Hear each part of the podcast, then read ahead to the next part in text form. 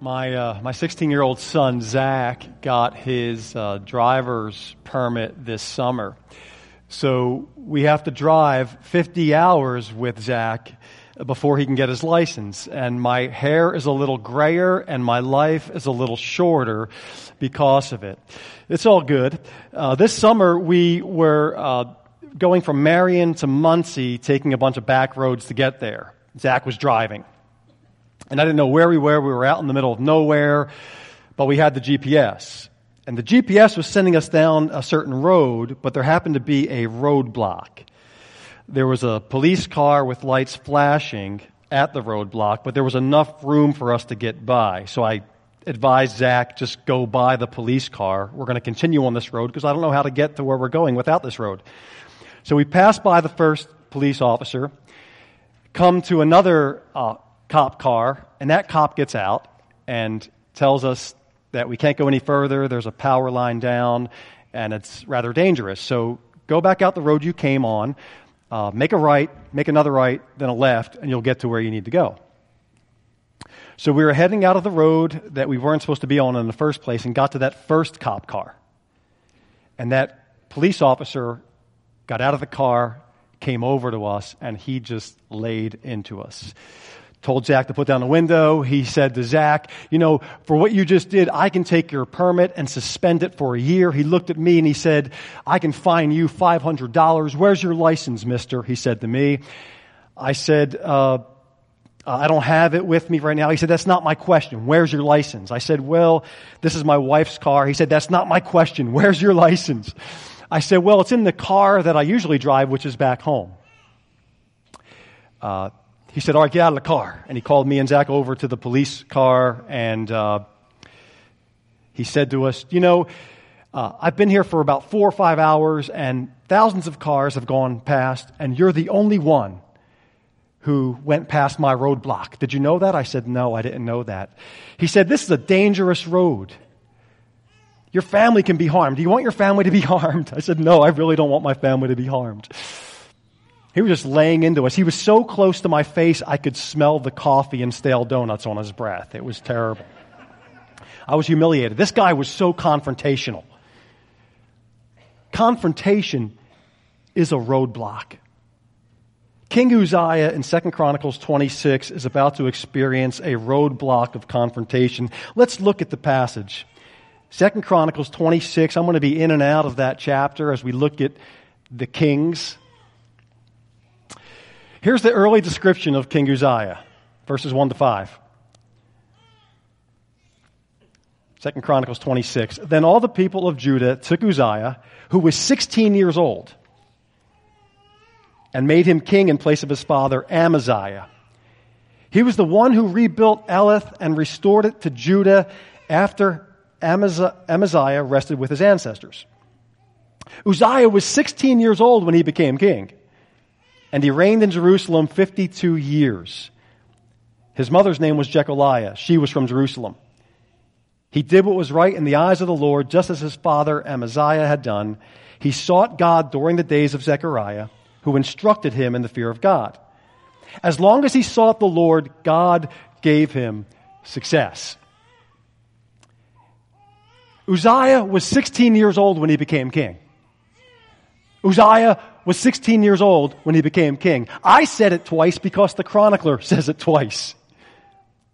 It's as if apparently he realizes how crazy it is to make a sixteen-year-old king. I can see it now uh, for a sixteen-year-old. Think about the sixteen-year-old men you know. Imagine them becoming a king. My first edict as king is to cancel school, and my second edict as king is to replace the seven-hour school day with Xbox tournaments. Nothing against you guys, by the way. Uzziah is a brilliant military mastermind, probably from all the hours of playing Fortnite on the Xbox. And God blesses him with great success. It says in verse five, Uzziah sought the Lord, and God gave him success. It says in verse eight, that his fame spread far and wide, and that he became very powerful. And then in verse fifteen, sort of a summary of his early days, it says uh, that he was very successful. His fame spread far and wide. And again, it says he became very powerful. But then, at the age of six, in verse sixteen, actually, oddly enough, this king who became king at age sixteen takes a turn for the worse. We looked at King Asa last week, and King Uzziah experiences the same sort of issue.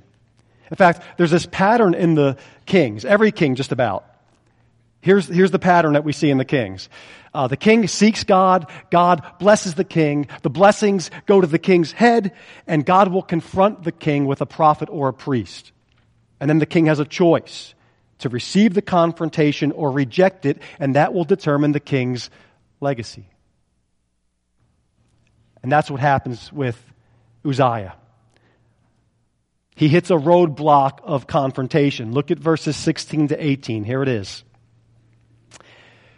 But after Uzziah became powerful, his pride led to his downfall.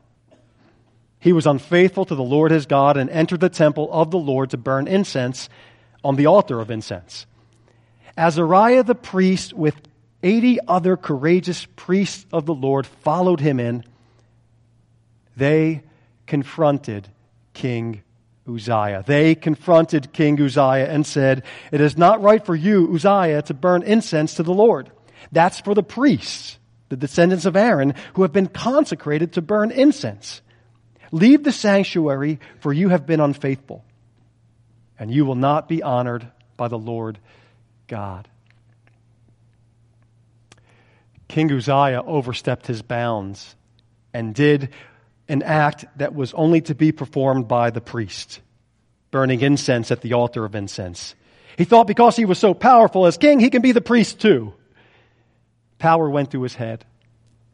It's like a kid in, in a classroom getting up while the teacher's there without permission and beginning to teach the class. Expelled. It's like you going into your boss's office, putting your feet up on her desk and calling all the shots. You're fired. How dare Uzziah do this? And the most powerful four words in this whole chapter are these four. They confronted King Uzziah. Azariah and those eighty priests courageously confronted the king, and that took a lot of guts. It would take a lot of guts to confront any king, but especially a king like Uzziah, who was so popular and famous and successful and well-liked, a king who could put them in prison or behead them or incinerate them. But they didn't care, these eighty courageous priests. They stood up for what was right. They saw haughty in the house of the Lord that required the holy, and they confronted him. The question is, how will Uzziah respond? Will he receive the confrontation or will he reject it? Let's look ahead. Verses nineteen to twenty-one. Here's Uzziah's response. Uzziah, who had a censer in his hand, ready to burn incense, became angry at the confrontation of the priest. While he was raging at the priest in their presence, before the incense altar in the Lord's temple, leprosy broke out on his forehead. When Azariah the chief priest and all the other priests looked at him and saw that he had leprosy on his forehead, they hurried him out. Indeed, he himself was eager to leave because the Lord had afflicted him. Listen to verse twenty-one. King Uzziah had leprosy until the day he died, and he lived in a separate house, leprous, and banned from the temple of the Lord. The priest put up a confrontational roadblock, telling Uzziah to go out the road he came in. That he's heading down a destructive road by taking on the act of a priest. All Uzziah had to do was drop the censer, do the right thing, turn and go back out and take a detour. But instead he held the censer in his hands. At the confrontation, became defensive. And leprosy broke out all over his body. as he raged against the priest. And now, because of his leprosy, he's considered unclean according to the Jewish law, which meant if you're unclean according to the Jewish law, you can never go into the temple to worship. So now for the rest of his life, he's not allowed back in the temple. And because of the leprosy, he's forced to live in some separated house outside of the palace. He can't even fulfill his kingly duty. He's got leprosy. And now he's isolated, cut off from community. This young king was once successful, a military genius, famous, powerful. And now he ends his life, the last days of his life are spent in isolation and relative obscurity. And why? Because when God put up a confrontational roadblock of grace, instead of receiving it, he rejected it. And look where that got him. Every time the human heart is going down a destructive path, God, in his grace and because of his love, will put up a confrontational roadblock. He does it all the time. He'll post Azariah with eighty courageous priests, or a cop with really bad donut breath, or a friend who looks us in the eye and tells us the truth we do not want to hear. This is God's M O. All throughout the Bible, that's what God does. Old Testament, Genesis four, right away. Uh, Cain is heading down a destructive path of jealousy with his brother Abel. And God puts up a confrontational roadblock. He shows up to Cain. Cain, sin is crouching at your door. It desires to get you, but you must overcome it, master it. Cain rejects the roadblock, kills his brother. And then in the New Testament, we see it in Jesus. Mark ten. There's this rich young ruler who has basically put wealth before God. He's a good guy, but he's idolizing wealth. And the text says, Jesus looked at him and loved him. And sometimes when you look at someone and love them, you confront them with the truth they don't want to hear. And Jesus, looking at him and loved him, says, dump your wealth. Go and sell all that you have, give it to the poor, because your wealth is holding you back, then come follow me. And he rejects the roadblock, turns away, sad, unwilling to part with his wealth to follow Jesus. How we respond to confrontational roadblocks of grace will determine over the course of our lives the kind of person we become and the kind of life that we live. When God sees haughty in the house of the Lord where there should be the holy, he will confront it. And I'll start with the church. First Peter four seventeen. I hate this verse, but it's true. Judgment will begin with the house of God. God is bent on purging the haughty out of the holy in his house. Now, we're always wanting God, I am, to sort of judge and discipline and confront the sin out there in culture. But that's not God's bent. He doesn't go to people who don't know better. He goes to people who should know better. He goes to people who have professed him with our lips, but in some area of our lives we deny him. And he puts up a confrontational roadblock to get us to turn the right way. It's all over Scripture. So the question is, how are we in the church at receiving confrontation that God sends our way through some prophet or priest or person? Are we better than the rest of the world at this? I remember my first confrontation as a pastor. I was twenty-three years old, and uh, uh, got a lot of my friends from college to come to the service. This is College Sunday. That was like College Sunday for me. I was a senior in college at twenty-three. It took me a long time to get through college, evidently. And I invited a bunch of my college buddies who didn't go to church to come to church on this specific Sunday. And while I'm preaching on the parable of the Good Samaritan, uh, I'm ready to sort of invite people into a relationship with Christ. A guy named Andy sitting back there, right where Sierra's sitting, in a small little country church, raises his hand during my sermon. He's like the youngest member of the church outside of the college students. He was forty-five, which is like double my age at the time, the age I am now, just about. And he puts up his hand during my sermon, and I ignored him, but he wasn't putting it down. He was like Horshack in Welcome Back Kotter, if you remember the show, right? Ooh, ooh, ooh, ooh, ooh, ooh. All of my friends saw him. They were laughing. I had lost the moment.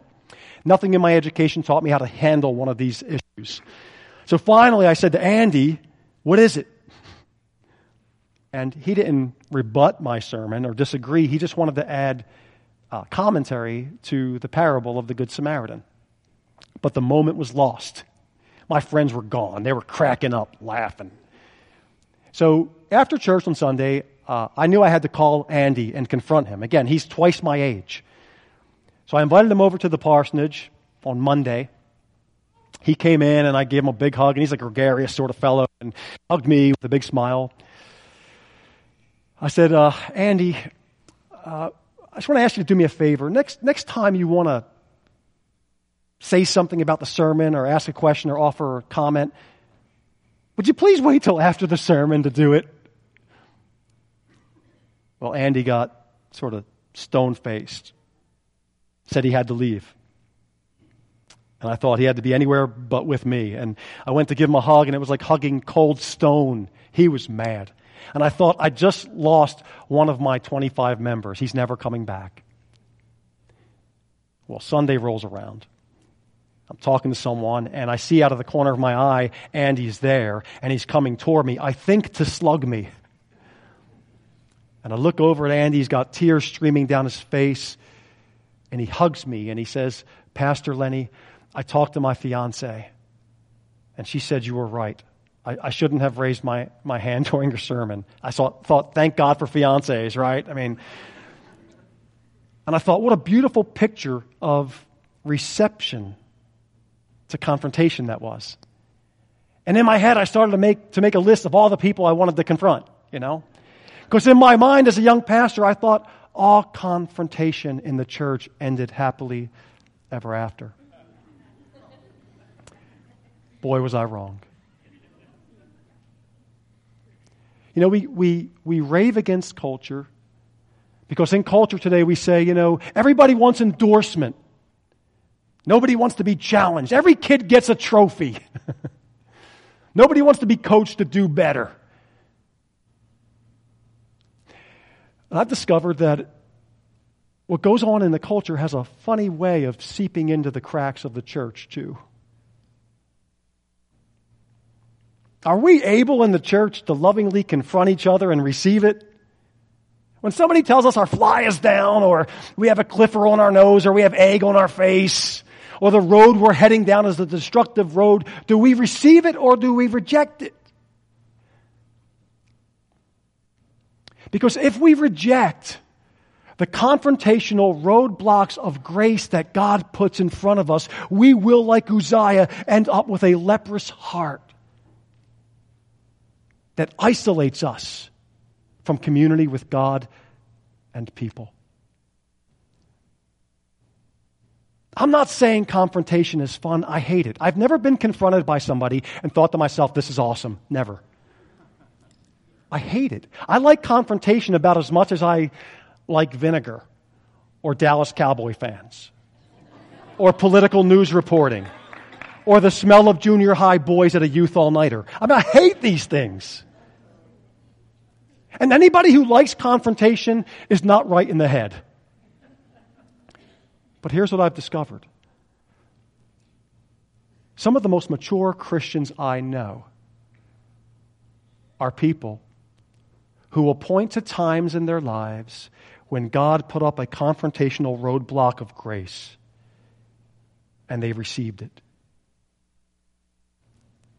And it transformed their lives. It, it helped them develop spiritual muscles they did not have before the confrontation.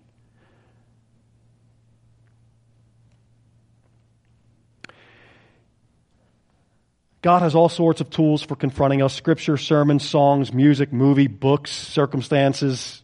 But most of all, he does it through people. Friends, spouse, strangers, enemies. And there are two roads of response to rebuke: reception or rejection. I love that Robert Frost poem, um, The Road uh, Not Taken. Two roads diverge in a wood, and I, I took the one less traveled. And that has made all the difference. The well-traveled road of rejection to confrontation stunts our spiritual growth. It makes us cranky and cantankerous and proud and just flat out stupid, because every time somebody holds up a mirror, we run from it and we never grow.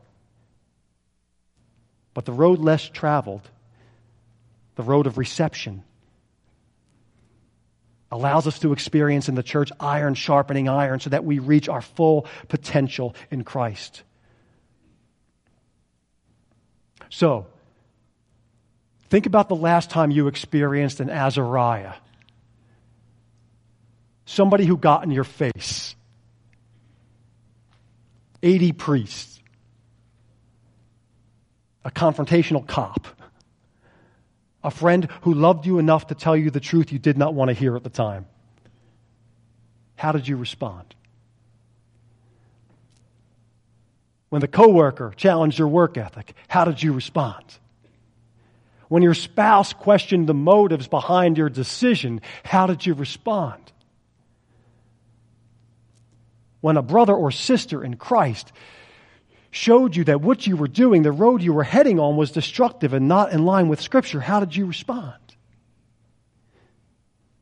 And by the way, confrontation doesn't always come from someone who loves us. It's nice when it does. Sometimes it comes from Nebuchadnezzar, an ungodly king who God said was his servant to correct and rebuke his own people, the Jews. Why does God confront us? Because he loves us. Here's your homework. Uh, Hebrews twelve, verses four to ten. God disciplines those he loves. God, it says in that passage, wants us to share in his holiness. That's why he disciplines us. God does not exist to make us happy, but to make us holy, so that holiness becomes our greatest happiness. Like any loving parent, we don't want our kids ultimately to be happy. We want them to be healthy and holy. So if your ten-year-old kid comes to you and says they want to get their favorite Fortnite character tattooed on their belly, you confront them. If your twenty-two-year-old brilliant daughter in her last semester at college wants to drop out and run off with some thirty-two-year-old jobless loser who she met online a week ago, you're going to confront that. God's the same way. God disciplines those he loves. And I guess what I'm saying is this: the greatest blessing in your life and my life, the greatest blessings of God, are not necessarily the things he gives to us: success, fame, power. But the things he does to us: correction, confrontation, rebuke. That's how God makes us what he has determined we ought to be. Why? Because he loves us. Confrontation is a fire, refiner's fire. I love that image in Malachi three. I call him Malachi because I want to make him Italian, but it's Malachi, chapter three. It's a refiner's fire, and it's a very familiar image for the Jews. The refiner of silver would put the silver in a heated pot and turn the fire up, the heat up so much, not, not, not so that it was flaming hot and would destroy the, the silver, because that could happen, but the fire had to be turned up hot enough to melt the silver and bring all the dross, all the impurities, all the junk to the surface where the refiner of silver could skim it off and refine the silver. God, through confrontation, puts us in his refiner's fire, not to destroy us, but to develop us, to refine the silver of our lives, to remove the dross so that we shine with the radiance of Jesus Christ. And how does he do it? Confrontation. That's how. And it hurts. God anoints people all around us to see the Achilles heel in us that we don't see. Thank God for those people. I remember uh, doing an evaluation with uh, the business manager at the church I pastored. And during evaluations with my staff, I would often say, okay, you evaluate me. How am I doing in my role to you? How am I doing as the pastor of this church? Just tell me. And this business manager, who I could have fired, had the courage of Azariah. And she looked me in the eyes and she said, Pastor Lenny,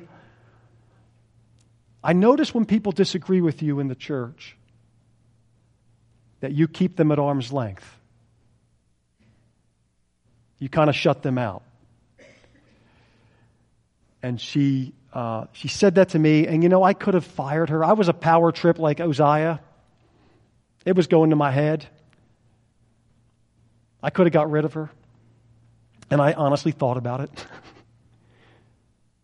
But actually, I promoted her to pastor. She's now one of the lead pastors of this church. Thank God that she pointed out my Achilles heel in ministry, because it saved my ministry and made me better. The same thing happened with King David. King David and Uzziah have a lot in common. Same old pattern with the kings. In fact, David's destructive path seems much worse than Uzziah's. David allowed power to go to his head. He sees a woman named Bathsheba taking a bath. She's rightly named. He sleeps with her, commits adultery. She gets pregnant. In order to cover up the adultery, he has her husband Uriah killed. So David is an adulterer, a murderer. And no one confronts him for like nine months. And then in chapter twelve of Second Samuel, verse one, it says this. The Lord sent Nathan to David. And Nathan, the prophet, got in the face of that powerful King David and told him, you committed adultery. God knows. And then you committed murder to cover it up. God knows. And David could have just taken Nathan's head off if he wanted to. He could have persisted in being defensive and raged uh, against Nathan like Uzziah did with the priest, but he didn't. He received the confrontation. He said, I have sinned. And because of David's response to confrontation, his legacy is not adulterer or murderer, but man after God's own heart. Why? Because he received a confrontational roadblock of grace.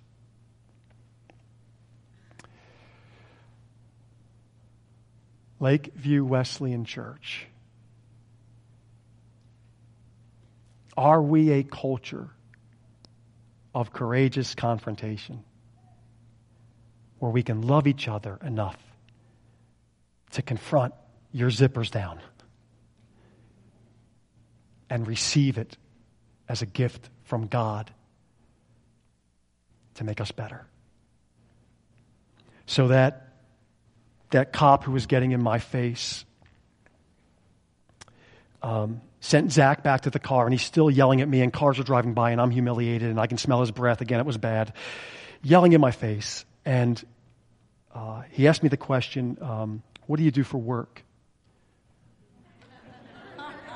I said, I'm a professor, hoping not, hoping that he wouldn't ask me where I worked. He said, uh, what do you teach? I said, I, I, I teach pastors, theology and ministry courses. He said, where do you work? I said, Wesley Seminary of Indiana Wesleyan University. And he lit up. He said, that's the best school around.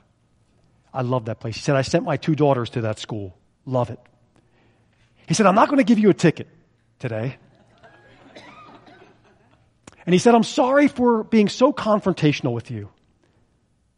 But he said, if I wasn't confrontational and harsh with you and Zach, and I just let you go, then Zach might be inclined, when he sees another roadblock, to go down it.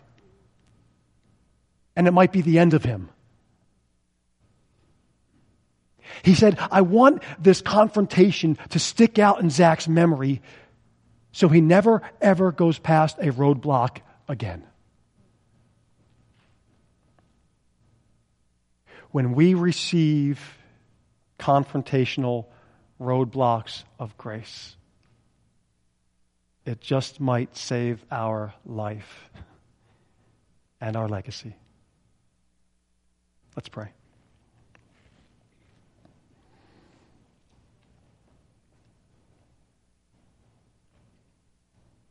I'm going to close in prayer in a minute here, but I want you just, I, I triple dog dare you to uh, to invite God this week even to confront you in love to make you better. Would you pray that prayer? God, if there's an Achilles heel in my spiritual life, would you put up a confrontational roadblock of grace for me? Would you just pray that prayer and then I'll close?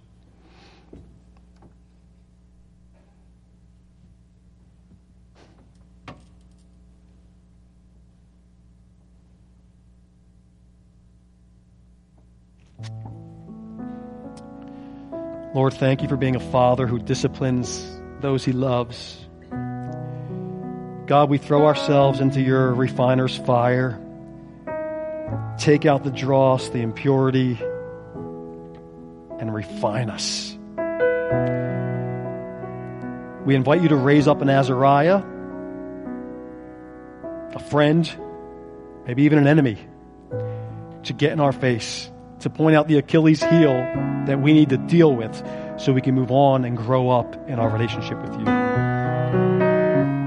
Thank you for your love for us. Thank you for confronting us the way you do in grace.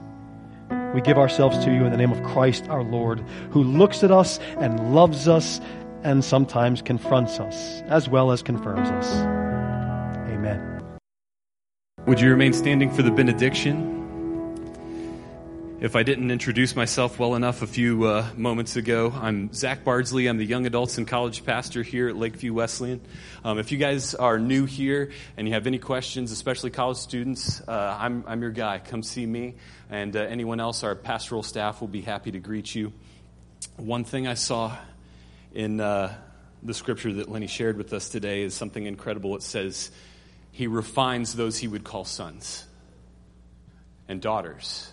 He would refine those he would call his children. And so he's building us to be a people that are unified, brothers and sisters who act on the endurance that he would give us. And so let me leave you with this benediction from Romans chapter fifteen, verses five and six. It says this: May the God of endurance and encouragement grant you to live in such harmony with one another in accordance with Christ Jesus, that together you may with one voice glorify the God and Father of our Lord Jesus Christ.